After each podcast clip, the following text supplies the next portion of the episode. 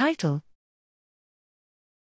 Distinct brain networks for remote episodic memory depending on content and emotional value.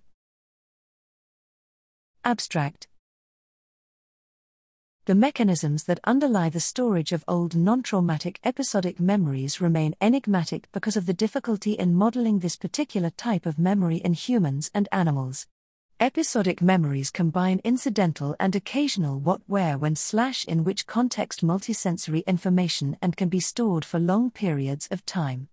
Here, using a task in rodents that models human episodic memory, including odor slash place slash context components, we applied advanced behavioral and computational analyses and brain imaging of CFOS and ZIF268 to characterize remote episodic memories and their engrams for the first time we show that the content and accuracy of memories vary across individuals and depend on the emotional relationship with odors experienced during episodes.